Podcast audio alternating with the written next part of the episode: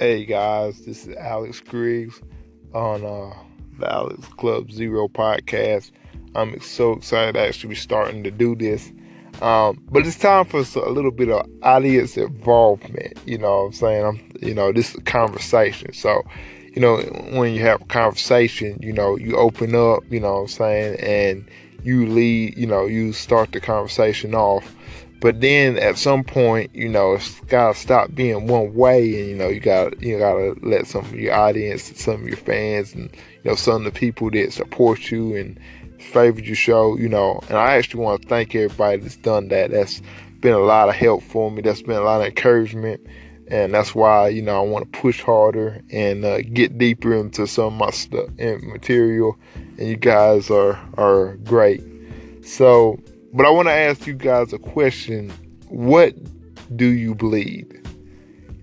What is your passion? I'd love to get some feedback of your passion.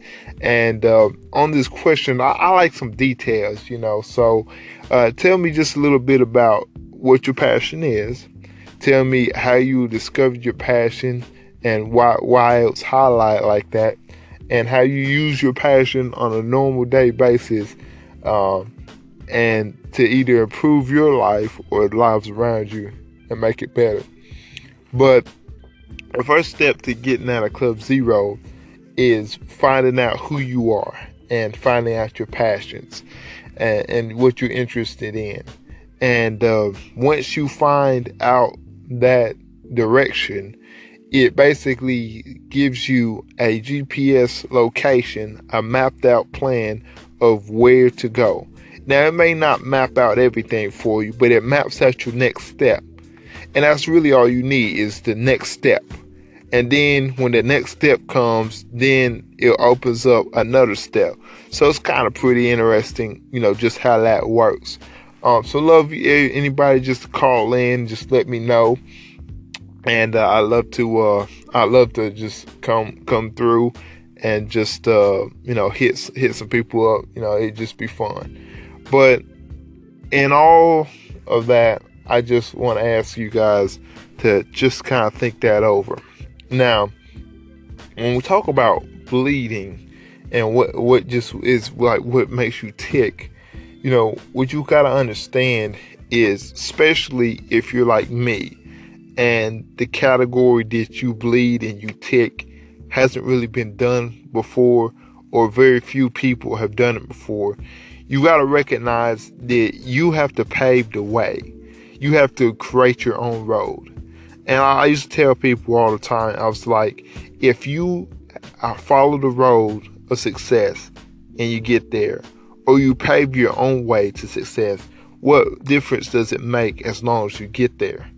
Because a lot of times people try to put markers on you and say, well, you should have already passed this marker, or you should have passed this spot where you're at. And if you're creating your own pattern of success, or you're creating your own path, it takes longer. And so the thing is are you still moving in the right direction, or have you stopped?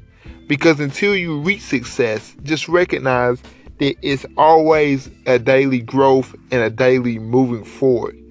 And as long as you're moving forward, don't worry about what your critics say, because you're always going to have critics. But you got to recognize if their criticism actually has any value or actual meaning, or if their criticism is just to hold you back. And there's some people in Club Zero with good intentions. They're trying to make sure you don't get hurt and that kind of stuff, like I talked about before in an earlier episode. But there's some critics, they're just criticizing.